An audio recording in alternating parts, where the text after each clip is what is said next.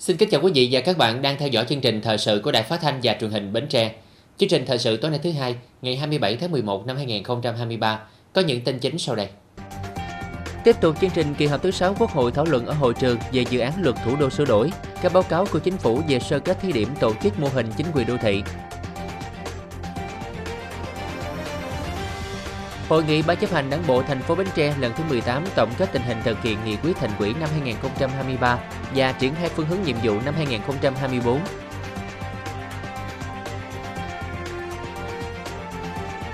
Lãnh đạo Ủy ban nhân dân tỉnh khảo sát tiến độ đầu tư xây dựng giải phóng mặt bằng tại khu công nghiệp Phú Thuận và khu tái định cư phục vụ khu công nghiệp Phú Thuận, huyện Bình Đại.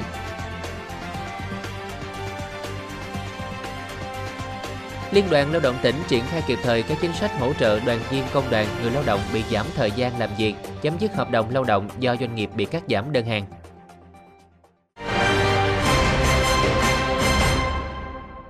Thưa quý vị, tiếp tục kỳ họp thứ sáu Quốc hội khóa mười lăm, sáng nay hai mươi bảy tháng mười một, Quốc hội thảo luận ở hội trường về dự án Luật Thủ đô sửa đổi, các báo cáo của Chính phủ về sơ kết thí điểm tổ chức mô hình chính quyền đô thị tại thành phố Hà Nội, thành phố Đà Nẵng và kết quả ba năm thực hiện tổ chức chính quyền đô thị tại thành phố Hồ Chí Minh. Tại phiên thảo luận, đa số các đại biểu bày tỏ đồng tình nhất trí cao với sự cần thiết sửa đổi Luật Thủ đô trên cơ sở chính trị pháp lý và cơ sở thực tiễn thi hành Luật Thủ đô nhằm thể chế hóa đầy đủ các chủ trương lớn của Đảng có liên quan, đặc biệt nghị quyết của Bộ Chính trị về phương hướng nhiệm vụ phát triển thủ đô Hà Nội đến năm hai nghìn không trăm ba mươi, tầm nhìn đến năm hai nghìn không trăm bốn mươi lăm. Nhiều đại biểu quan tâm đến quy định liên quan đến phát triển nhà ở, cải tạo chung cư tại các đô thị và đề nghị rà soát có cơ chế chính sách mới về phát triển, cải tạo chung cư cũ so với quy định trong Luật Nhà ở sửa đổi vừa được Quốc hội thông qua. Vì thế, tôi xin kiến nghị cơ quan soạn thảo luật nên rà soát nếu cần có cơ chế chính sách đặc thù riêng cho Hà Nội để thúc đẩy mạnh mẽ việc đầu tư các chung cư cũ ở thủ đô hiện nay thì mới đưa vào quy định trong dự thảo Luật Thủ đô. Trường hợp nếu các quy định trong dự thảo Luật Thủ đô về vấn đề này mà không có nội dung mới so với Luật Nhà ở sửa đổi thì không nên quy định lại để sánh để tránh sự trùng lặp. Chính sách tổ chức chính quyền thủ đô theo hướng tinh gọn, hợp lý, hiện đại, hoạt động hiệu lực hiệu quả, tăng tỷ lệ đại biểu Hội đồng Nhân dân cũng là một trong những nội dung được các đại biểu Quốc hội quan tâm cho ý kiến và đề nghị dự thảo luật cần tiếp tục quy định cụ thể hơn về phân định nhiệm vụ, quyền hạn của từng cấp chính quyền. Việc trao những thẩm quyền vượt trội cho chính quyền thành phố Hà Nội là phù hợp với định hướng với chính sách của dự luật. Đề nghị dự thảo luật cần tiếp tục quy định cụ thể hơn về phân định nhiệm vụ, quyền hạn của từng cấp chính quyền, đồng thời khi quy định thẩm quyền của Hội đồng Nhân dân thành phố trong việc quyết định mô hình các cơ quan chuyên môn giúp việc được quy định tại điểm A khoảng một điều chín của dự thảo luật, thì cần xác định phạm vi các cơ quan chuyên môn đặc thù, tổ chức hành chính đặc thù, điều kiện, tiêu chí thành lập, loại hình tổ chức này. Trước đó, Quốc hội biểu quyết thông qua luật căn cước với bốn trăm ba mươi mốt trên bốn trăm sáu mươi tám phiếu tán thành, tương đương tám mươi bảy phẩy hai mươi lăm phần trăm tổng số đại biểu Quốc hội. Luật Nhà ở sửa đổi cũng đã được thông qua với bốn trăm ba mươi ba trên bốn trăm bảy mươi hai phiếu tán thành, tương đương tám mươi bảy phẩy sáu mươi lăm phần trăm tổng số đại biểu Quốc hội. Sáng nay, ngày hai mươi bảy tháng mười một, Ban Thường vụ Thành ủy tổ chức hội nghị Ban chấp hành Đảng bộ thành phố Bến Tre lần thứ mười tám, tổng kết tình hình thực hiện nghị quyết Thành ủy năm hai nghìn không trăm hai mươi ba và triển khai phương hướng nhiệm vụ năm hai nghìn không trăm hai mươi bốn. Bà Hồ Thị Quảng Yến, Phó Bí thư Thường trực Tỉnh ủy, phụ trách Tỉnh ủy, Chủ tịch Hội đồng Nhân dân tỉnh đến dự và phát biểu chỉ đạo hội nghị. Năm hai nghìn không trăm hai mươi ba là năm thứ ba triển khai thực hiện nghị quyết Đại hội đại biểu Đảng bộ thành phố, nhiệm kỳ hai nghìn không trăm hai mươi đến hai nghìn không trăm hai mươi lăm, với phương châm dân chủ, kỷ cương, đồng thuận, sáng tạo, phát triển. Thành ủy đã lãnh đạo cả hệ thống chính trị thành phố phấn đấu hoàn thành các chỉ tiêu của nghị quyết. Công tác phát triển đảng viên vượt chỉ tiêu theo nghị quyết và cơ bản đạt theo chỉ tiêu tỉnh giao, xây dựng đạt mười sáu chi bộ ấp, khu phố trong sạch vững mạnh toàn diện, chất lượng sinh hoạt cấp ủy, sinh hoạt chi bộ được các cấp ủy quan tâm, chương trình kiểm tra giám sát đúng kế hoạch. Kinh tế xã hội đang từng bước phục hồi và đạt được một số kết quả quan trọng trên các lĩnh vực. Giá trị sản xuất công nghiệp, xây dựng, thương mại, dịch vụ và du lịch duy trì phát triển và có sự tăng trưởng so với cùng kỳ. Các phong trào thi đua đồng khởi mới, chương trình xây dựng xã nông thôn mới nâng cao, nông thôn mới kiểu mẫu được các địa phương chủ động triển khai thực hiện. Công tác giải phóng mặt bằng các dự án, công trình trọng điểm có tập trung quyết liệt, thu ngân sách đạt so dự án, công tác cải cách hành chính, xây dựng chính quyền điện tử, chuyển đổi đạt kết quả tích cực. các lĩnh vực văn hóa, giáo dục, y tế và thực hiện chính sách an sinh xã hội được các ngành, các cấp quan tâm thực hiện tốt, quốc phòng an ninh và trật tự an toàn xã hội được giữ vững, ổn định. Trên cơ sở đánh giá tình hình thực hiện các chỉ tiêu nghị quyết năm hai không hai ba, có ba mươi tư trên bốn mươi ba chỉ tiêu đạt và vượt, ba chỉ tiêu xấp xỉ đạt, bốn chỉ tiêu chưa đạt, hai chỉ tiêu sẽ được thống kê đánh giá vào cuối năm. Tại hội nghị, đại biểu đã có nhiều ý kiến phân tích làm rõ thêm những nhận định, đánh giá về kết quả đạt được và các mặt còn hạn chế trong công tác lãnh đạo, chỉ đạo tổ chức thực hiện nghị quyết năm hai không hai ba của Thành ủy. Phát biểu chỉ đạo tại hội nghị, bà Hồ Thị Quảng Yến, Phó Bí thư Thường trực Tỉnh ủy, phụ trách Tỉnh ủy, Chủ tịch Hội đồng Nhân dân tỉnh cho rằng, trong năm hai không hai tư, Thành ủy, Ban Thường vụ Thành ủy cần tập trung hai vấn đề, đó là công tác xây dựng đảng và phát triển kinh tế, như phương châm hai chân ba mũi trong chỉ thị số không một của Ban Thường vụ Tỉnh ủy về phát động thi đua đồng khởi mới, để vừa phát triển kinh tế, vừa xây dựng đảng bộ trong sạch vững mạnh, không có đảng viên bị vi phạm kỷ luật. Ngay sau hội nghị này, Phó Bí thư Thường trực Tỉnh ủy, phụ trách Tỉnh ủy, Chủ tịch Hội đồng Nhân dân tỉnh cũng đề nghị. Sau cái hội nghị này thì chúng ta sẽ tiến hành đánh giá tổ chức đảng và đảng viên. Thì sau cái đánh giá tổ chức đảng và đảng viên thì tôi đề nghị là Ban Thường vụ Thành ủy các đồng chí tập trung cho cái việc rà soát quy hoạch cán bộ năm hai không không không, nhiệm kỳ hai không hai mươi đến hai không hai lăm để chúng ta chuẩn bị cho cái việc là đại hội của nhiệm kỳ hai không hai lăm đến hai không ba mươi. Cái thứ hai nữa đó là cái việc là chúng ta tập trung xây dựng cho cái đô thị loại một. Nhiệm vụ trong cái nghị quyết đại hội đảng bộ của thành phố cũng như là của tỉnh mà đến năm hai không ba mươi là thành phố Bến Tre là lên đô thị loại một. Như vậy thì nay là hai không hai ba rồi. Bắt đầu qua hai không hai tư thì tôi đề nghị là Thành ủy chúng ta tập trung lãnh đạo. Cái trước mắt là cái quy hoạch của tỉnh đã được Thủ tướng Chính phủ phê duyệt. Thì căn cứ vào cái quy hoạch của tỉnh thì Thành ủy chúng ta rà soát lại chỉ đạo Ủy ban Nhân dân thành phố à, hoàn thiện lại cái quy hoạch của thành phố. Thì chúng ta làm tốt cái công tác tư tưởng cho cán bộ đảng viên. Ban Thường vụ Thành ủy các đồng chí phải lãnh đạo tốt cái công tác tư tưởng để anh em cán bộ công chức ở các đơn vị mà có chủ trương sát nhập địa giới hành chính an tâm công tác. Phó Bí thư Thường trực Tỉnh ủy, phụ trách Tỉnh ủy, Chủ tịch Hội đồng Nhân dân tỉnh cũng đề nghị khi thực hiện các dự án đô thị, Thành ủy nên quan tâm đến việc phát triển cụm công nghiệp, đồng thời tập trung cho phát triển kinh tế đêm, tổ chức nhiều hoạt động để thu hút khách du lịch, cũng như tập trung thực hiện nghị quyết sáu mươi của Thành ủy, đặc biệt là vấn đề rác thải trên địa bàn thành phố. Sáng ngày hai mươi bảy tháng mười một, ông Trần Ngọc Tâm, Chủ tịch Ủy ban Nhân dân tỉnh Bến Tre đã đến khảo sát thực tế tiến độ đầu tư xây dựng giải phóng mặt bằng tại các dự án đầu tư xây dựng cơ sở hạ tầng khu công nghiệp Phú Thuận và khu tái định cư phục vụ khu công nghiệp Phú Thuận, huyện Bình Đại. Hiện nay, các dự án này đang được các chủ đầu tư, đơn vị thi công đẩy nhanh tiến độ đầu tư xây dựng. Khu nhà ở công nhân và tái định cư phục vụ khu công nghiệp Phú Thuận đã trao quyết định giao đất tái định cư cho mười một trên mười bảy hộ dân. Còn mười một trên một trăm bốn mươi hộ chưa đồng ý nhận tiền và bàn giao mặt bằng. Đơn vị thi công đang thi công hạ tầng san nền, đường giao thông, hệ thống thoát nước mưa, nước thải và cây xanh để phục vụ nhu cầu tái định cư sáu trăm ba mươi hai nền. Khối lượng đạt khoảng bảy mươi mốt phẩy hai tỷ đồng, đạt sáu mươi ba phẩy bốn phần trăm giá trị hợp đồng.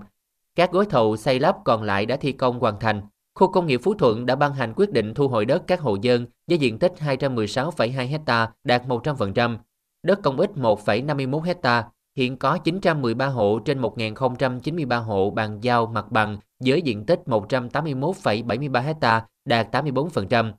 Chủ đầu tư phê duyệt thiết kế xây dựng với tổng dự toán gần một nghìn bốn trăm lẻ bốn phẩy năm tỷ đồng. Ủy ban Nhân dân tỉnh cũng đã phê duyệt kế hoạch lựa chọn nhà thầu một số gói thầu của dự án. Các cơ quan chức năng hiện vẫn đang tiếp tục giải quyết vướng mắc liên quan đến công tác giải phóng mặt bằng và bàn giao mặt bằng triển khai thi công. Dự án đầu tư xây dựng cơ sở hạ tầng khu công nghiệp Phú Thuận còn mười ba trường hợp hộ dân đã được Ủy ban Nhân dân huyện phê duyệt phương án bồi thường. Tuy nhiên, đến thời điểm hiện tại, các hộ này chưa đồng ý nhận tiền.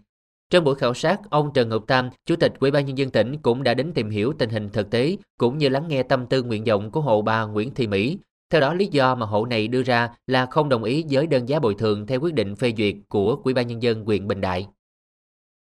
Sáng ngày hai mươi bảy tháng mười một, đoàn công tác của Ban Tôn giáo Chính phủ do chuyên viên cao cấp, Phó trưởng phòng Thanh tra, Pháp chế Phạm Văn Thuận làm trưởng đoàn có chuyến kiểm tra tình hình thi hành pháp luật về công tác tín ngưỡng tôn giáo. ban hành rà soát văn bản quy phạm pháp luật liên quan đến tín ngưỡng tôn giáo tại tỉnh Bến Tre.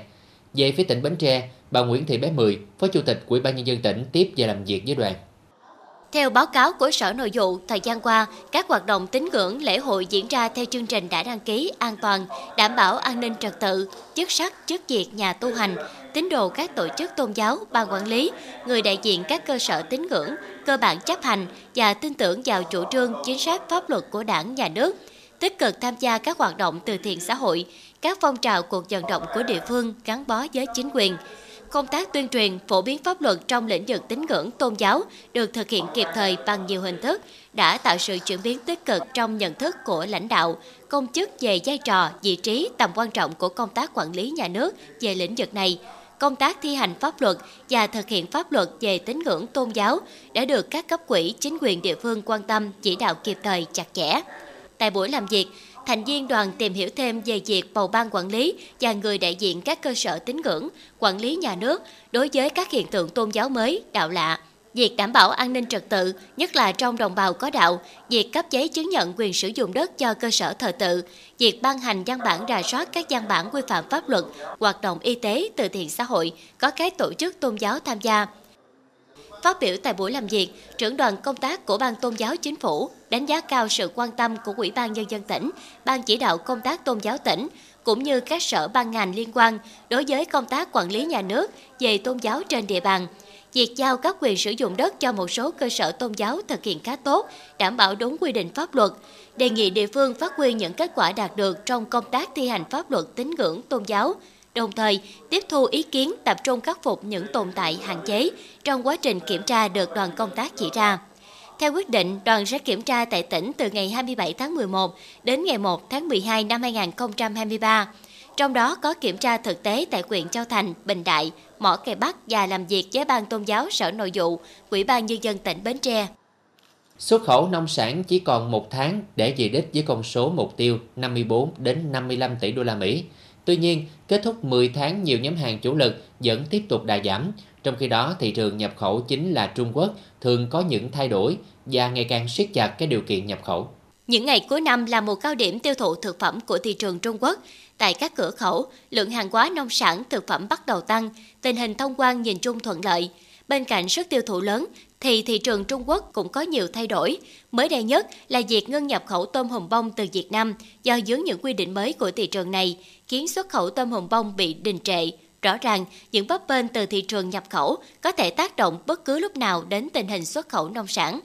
Chỉ còn một tháng nữa là kết thúc năm hai nghìn không trăm hai mươi ba, Bộ Nông nghiệp và Phát triển Nông thôn lạc quan tin tưởng sẽ về đích với mục tiêu năm mươi lăm tỷ đô la Mỹ giá trị xuất khẩu, trong đó kỳ vọng vào sự đóng góp lớn từ thị trường Trung Quốc. Kết thúc mười tháng, xuất khẩu nông lâm thủy sản mới đạt gần bốn mươi ba phẩy một tỷ đô la Mỹ. Rõ ràng, ngành nông nghiệp đang phải tăng tốc để về đích như kế hoạch.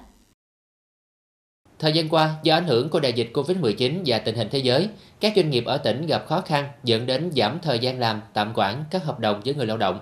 Đoàn Chủ tịch Tổng Liên đoàn Lao động Việt Nam đã ban hành các quyết định số sáu nghìn sáu trăm chín mươi sáu và số bảy nghìn bảy trăm tám mươi lăm quy định về việc thực hiện các chính sách hỗ trợ đoàn viên, công đoàn, người lao động.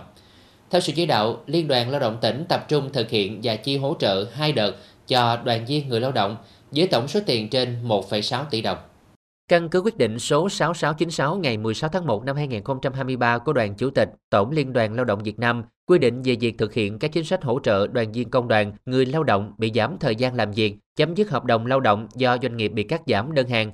Liên đoàn Lao động tỉnh đã xét và ra quyết định chi hỗ trợ đợt một cho chín trăm sáu mươi mốt đoàn viên, người lao động tại bốn công ty Minquen Việt Nam, SITMA, Đức Hậu Long và Unison Vina ở khu công nghiệp Giao Long, Quỳ Châu Thành với số tiền chín trăm chín mươi bảy triệu đồng. Tiếp tục thực hiện quyết định số bảy nghìn bảy trăm tám mươi lăm ngày hai mươi lăm tháng tám năm hai nghìn không trăm hai mươi ba về việc sửa đổi bổ sung một số điều của quy định ban hành kèm theo quyết định số sáu nghìn sáu trăm chín mươi sáu của Đoàn Chủ tịch Tổng Liên đoàn Lao động Việt Nam từ ngày một tháng tám đến ngày hai tháng mười năm hai nghìn không trăm hai mươi ba. Liên đoàn Lao động tỉnh đã tiến hành hỗ trợ đợt hai cho ba trăm ba mươi hai đoàn viên công đoàn người lao động với tổng số tiền hỗ trợ là sáu trăm sáu mươi triệu đồng. Đây là hoạt động nhằm tri ân, cảm ơn sự đóng góp của đoàn viên người lao động đối với công ty doanh nghiệp và cũng thể hiện sự quan tâm, chăm lo, chia sẻ đầy trách nhiệm của tổ chức công đoàn của doanh nghiệp đối với người lao động. Chúng tôi xin hứa với các cấp lãnh đạo sẽ tích cực hưởng ứng, tham gia các hoạt động do các cấp công đoàn phát động và tổ chức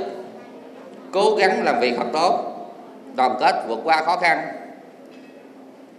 và góp phần phát triển doanh nghiệp ổn định, chấp hành tốt chủ trương của Đảng, chính sách, pháp luật của nhà nước và nội quy của công ty.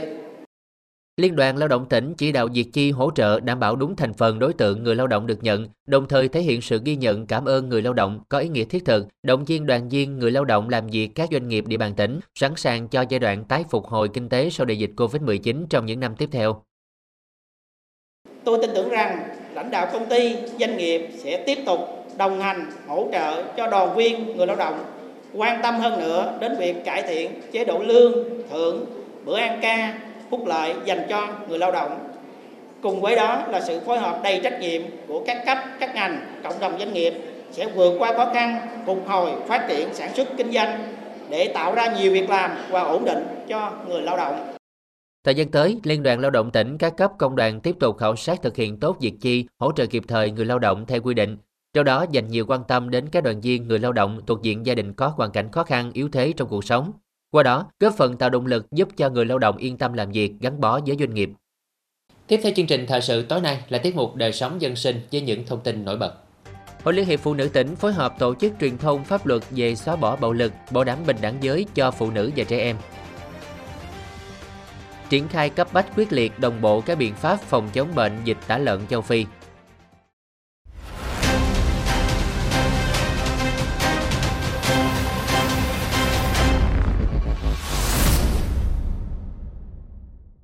Trong đời sống xã hội, pháp luật có vai trò đặc biệt quan trọng là sự thể hiện của lẽ công bằng trong đời sống xã hội. Vì vậy, pháp luật chính là chỗ dựa để từng người dân xây dựng một cuộc sống lành mạnh, văn minh, đặc biệt với đối tượng là phụ nữ trong thời kỳ hội nhập hiện nay.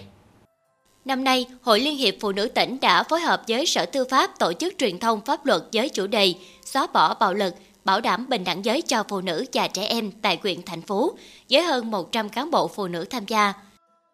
Thì bản thân tôi cũng hiểu thêm về pháp luật, về bảo bảo vệ mình trẻ em và phụ nữ. Thì bản thân tôi là phụ nữ của xã Tân Phong, thì về cũng tuyên truyền rộng rãi bên chi tổ hội phụ nữ, tổ dân tự quản và gia đình và những người thân. À, thông qua cái buổi tọa đàm ngày hôm nay thì giúp cho chị em hội viên phụ nữ sẽ có thêm những cái kiến thức cơ bản, à, hiểu rõ những cái luật liên quan à, đến quyền và nghĩa vụ của phụ nữ và trẻ em, à, từ đó à, giúp nâng cao cái ý thức trách nhiệm cái việc tuân thủ pháp luật, à, và góp phần giảm thiểu cái hành vi vi phạm pháp luật, à, và giúp cho bản thân tự chủ bảo vệ bản thân mình, à, phòng ngừa ngăn chặn các loại tội phạm, à, góp phần ổn định an ninh trật tự an toàn xã hội tại địa phương.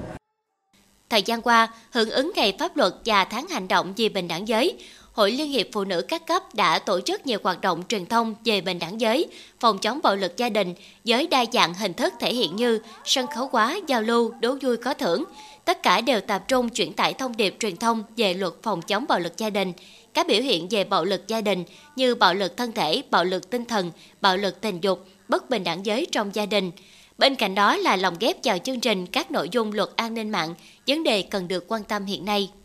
Các cấp hội trong tỉnh cũng tổ chức rất là nhiều hoạt động, trong đó có tập trung đối với các hoạt động tuyên truyền trên các cái hệ thống thông tin đại chúng cũng như là các cái trang fanpage nội bộ của hội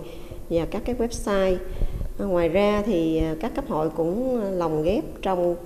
các cái hoạt động của hội, ví dụ như là các cái hội nghị, các cái cuộc thi cũng như là tổ chức các cái cuộc thi tìm hiểu về pháp luật, rồi tổ chức hái hoa dân chủ trong các cuộc sinh hoạt câu lạc bộ dân dân, với cái mục tiêu chung là hướng đến cái việc mà tuyên truyền cho phụ nữ, hội viên phụ nữ tiếp cận tìm hiểu được cái pháp luật để bảo vệ cho bản thân mình cũng như là con cái. Hoạt động tuyên truyền pháp luật đã vận động hội viên, phụ nữ, người dân chấp hành tốt các quy định của pháp luật, nhất là vận động người dân không tham gia các hành vi vi phạm pháp luật, nêu cao ý thức trong việc giữ gìn an ninh trật tự tại địa phương, góp phần phát huy vai trò của hội viên, phụ nữ trong công tác tuyên truyền phòng ngừa, cảnh giác đối với các loại tội phạm, giữ gìn an ninh trật tự địa phương, bảo vệ bản thân và những người xung quanh. Ngày hai mươi sáu tháng mười một, trường Trung học phổ thông Phan Liêm, huyện Ba Tri tổ chức lễ khai mạc Hội khỏe Phù Đổng lần thứ ba năm hai nghìn không trăm hai mươi ba. Lễ khai mạc diễn ra trong không khí sôi nổi với màn diễu hành của các đoàn vận động viên, màn rước đuốc của các vận động viên tiêu biểu, vận động diễn và các tiết mục văn nghệ của học sinh nhà trường. Hội khỏe phụ đồng là hoạt động nhằm tiếp tục duy trì và đẩy mạnh cuộc vận động, toàn dân rèn luyện thân thể theo gương Bác Hồ vĩ đại, thường xuyên tập luyện và thi đấu các môn thể thao cho học sinh để nâng cao sức khỏe, ý thức và thói quen tập luyện, phát triển thể chất, góp phần giáo dục toàn diện cho học sinh. Đồng thời thông qua hội khỏe phụ đồng nhằm đánh giá công tác giáo dục thể chất ở nhà trường, phát hiện và tuyển chọn những học sinh có năng khiếu thể thao để có kế hoạch bồi dưỡng, đào tạo tham gia hội khỏe phụ đồng cấp huyện tỉnh sắp tới. Hội khỏe phụ đồng trường Trung học phổ thông Phan Liêm lần này thu hút gần một nghìn vận động viên là học sinh đến từ hai mươi bảy lớp học của các khối mười, mười một và mười hai của nhà trường tham gia thi đấu ở bảy môn gồm bóng đá, bóng chuyền, điền kinh, bơi, cầu lông, đá cầu và cờ vua. Hội khỏe phụ đồng trường Trung học phổ thông Phan Liêm dự kiến sẽ kết thúc vào ngày ba mươi tháng mười một năm hai nghìn không trăm hai mươi ba. Ngày hai mươi sáu tháng mười một, Ủy ban nhân dân xã Mỹ Hưng, huyện Thành Phú đã tổ chức khánh thành cầu kênh Đầu Giường thuộc tổ nhân dân tự quản số sáu, ấp Thành Hưng. Sau thời gian thi công, cầu kênh Đầu Giường đã được hoàn thành kiên cố, chắc chắn thay cho cây cầu tạm bợ xuống cấp trước đó. Cầu kênh Đầu Giường được xây dựng bằng bê tông cốt thép, có chiều ngang ba phẩy ba mét, chiều dài hai mươi hai mét, trọng tải một phẩy năm tấn, với tổng kinh phí xây dựng là một trăm tám mươi triệu đồng. Toàn bộ nguồn kinh phí này do Ủy ban Mặt trận Tổ quốc tỉnh, Liên đoàn Lao động tỉnh vận động thầy Thích Trí Huệ, trụ trì chùa Tân Khánh, xã Tân Thạch, huyện Châu Thành tài trợ.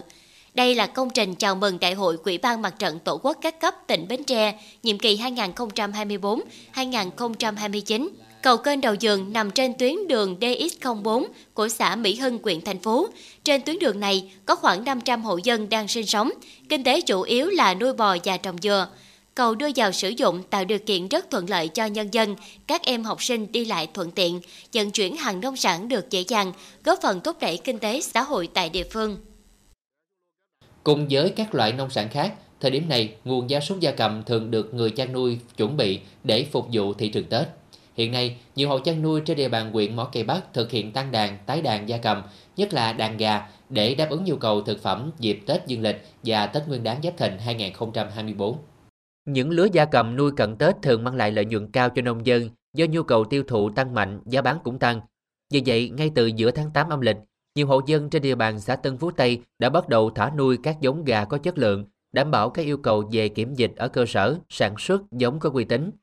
Đến thời điểm hiện tại, đàn gia cầm của các hộ chăn nuôi tăng trưởng tốt, đang chuẩn bị vào vụ bán để phục vụ Tết.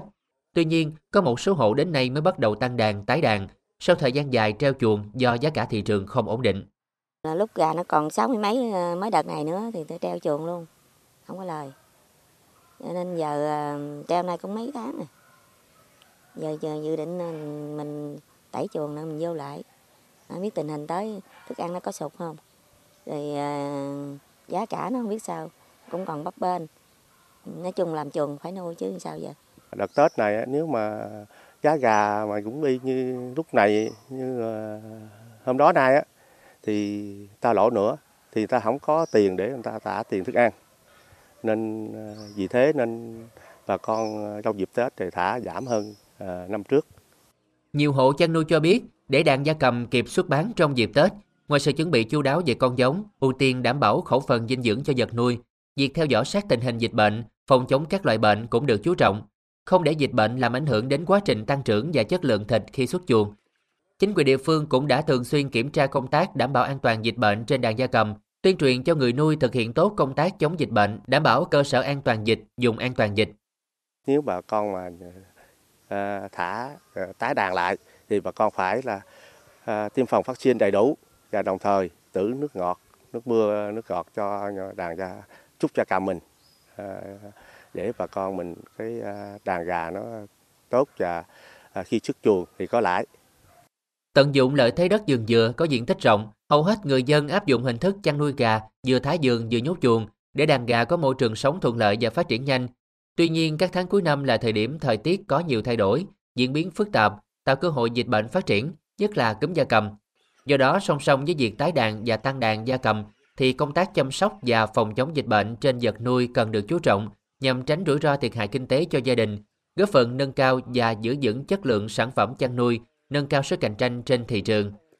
Hiện tại, tỉnh Tiền Giang đang công bố một ổ dịch dịch tả lợn châu Phi. Dịch bệnh chưa qua hai mươi mốt ngày. Riêng tỉnh Bến Tre trong ba năm liên tiếp gần đây đều có xuất hiện các ổ dịch dịch tả lợn châu Phi, chứng tỏ mầm bệnh đã và đang lưu hành trong môi trường chăn nuôi của tỉnh. Theo đánh giá của cơ quan chức năng, trong thời gian tới, nguy cơ bệnh dịch tả lợn châu Phi xâm nhập, lây lan và bùng phát trên địa bàn tỉnh là rất cao. Vì vậy, để chủ động phòng chống kiểm soát dịch bệnh kịp thời, hiệu quả, bảo đảm nguồn cung thịt heo trong thời gian tới, nhất là vào dịp Tết Nguyên đán Giáp Thìn năm hai nghìn không trăm hai mươi bốn, Ủy ban nhân dân tỉnh Bến Tre vừa có công văn yêu cầu thủ trưởng các sở ban ngành tỉnh và chủ tịch Ủy ban nhân dân các huyện thành phố tập trung chỉ đạo triển khai thực hiện cấp bách, quyết liệt, đồng bộ, có hiệu quả các biện pháp phòng chống bệnh dịch tả lợn châu Phi. Cụ thể, tăng cường thông tin tuyên truyền sâu rộng về tính chất nguy hiểm của bệnh dịch tả lợn châu Phi, nguy cơ dịch bệnh tái phát, lây lan, các biện pháp phòng dịch bệnh và sử dụng vaccine dịch tả lợn châu Phi cho đàn heo thịt theo hướng dẫn của Bộ Nông nghiệp và Phát triển Nông thôn.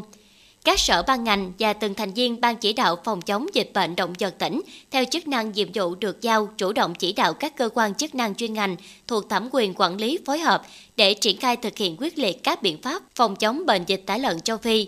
Trong đó, Sở Nông nghiệp và Phát triển Nông thôn tập trung chỉ đạo tổ chức hướng dẫn, đôn đốc kiểm tra việc phòng chống dịch bệnh tả lợn châu Phi, chủ động giám sát chặt chẽ tình hình dịch bệnh, bảo đảm phát hiện sớm, cảnh báo và chỉ đạo xử lý triệt để ổ dịch, không để dịch bệnh lây lan diện rộng. Chỉ đạo chi cục chăn nuôi và thú y phối hợp với Ủy ban nhân dân các huyện thành phố, phân công lực lượng thú y tại cơ sở bám sát địa bàn, chủ động hướng dẫn người chăn nuôi thường xuyên theo dõi đàn heo, áp dụng các biện pháp an toàn sinh học trong chăn nuôi, vệ sinh tiêu độc khử trùng bằng vôi bột, hóa chất, đẩy mạnh việc xây dựng cơ sở dùng chăn nuôi an toàn dịch bệnh, tổ chức thực hiện nghiêm việc kiểm dịch tại gốc, kiểm soát chặt chẽ việc vận chuyển, buôn bán heo và sản phẩm từ heo ra vào địa bàn, kịp thời phát hiện và xử lý nghiêm các trường hợp vi phạm.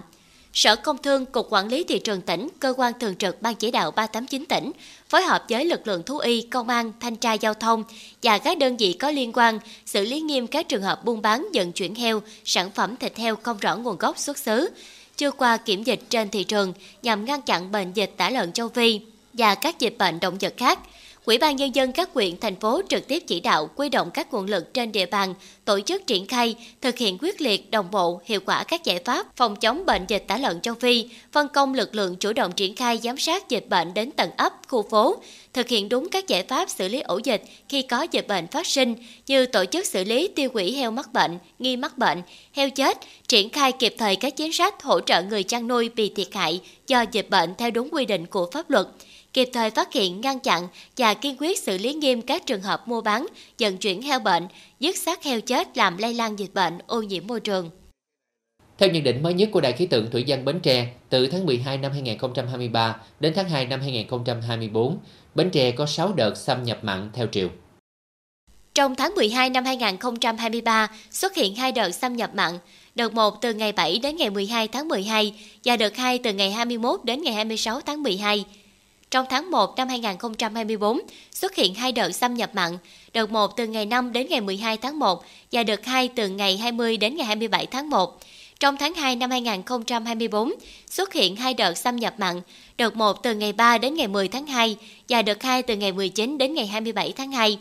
Dự báo ranh mặn xâm nhập sâu nhất trên các sông xuất hiện trong tháng hai đến tháng ba năm hai nghìn không trăm hai mươi bốn. Trên sông Cửa Đại, độ mặn bốn phần ngàn, xâm nhập sâu sáu mươi hai ki lô mét, đến xã Phú Túc, Tân Phú, huyện Châu Thành. Trên sông Hàm Luông, độ mặn bốn phần ngàn, xâm nhập sâu bảy mươi bốn ki lô mét, đến ấp Hương Nhân, xã Hoàng Nghĩa, huyện Chợ Lách. Trên sông Cổ Chiên, độ mặn bốn phần ngàn, xâm nhập sâu sáu mươi ba ki lô mét, đến xã Tân Thiền, huyện Chợ Lách. Độ mặn một phần ngàn, xâm nhập sâu từ tám mươi đến tám mươi bốn ki lô mét.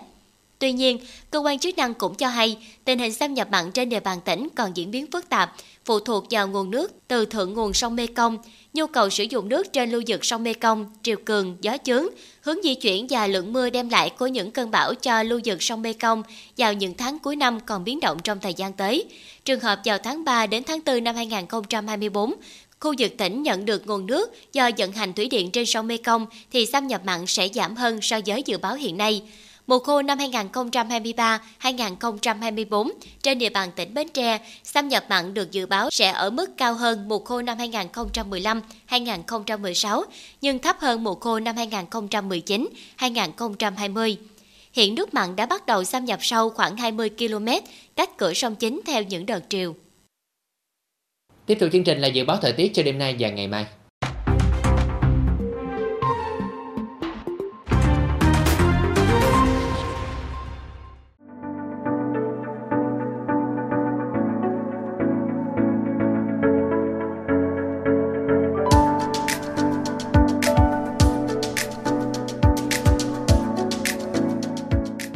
Đến đây chúng tôi xin kết thúc chương trình thời sự buổi tối trên sóng truyền hình Bến Tre. Cảm ơn quý vị đã quan tâm theo dõi. Thân ái chào tạm biệt.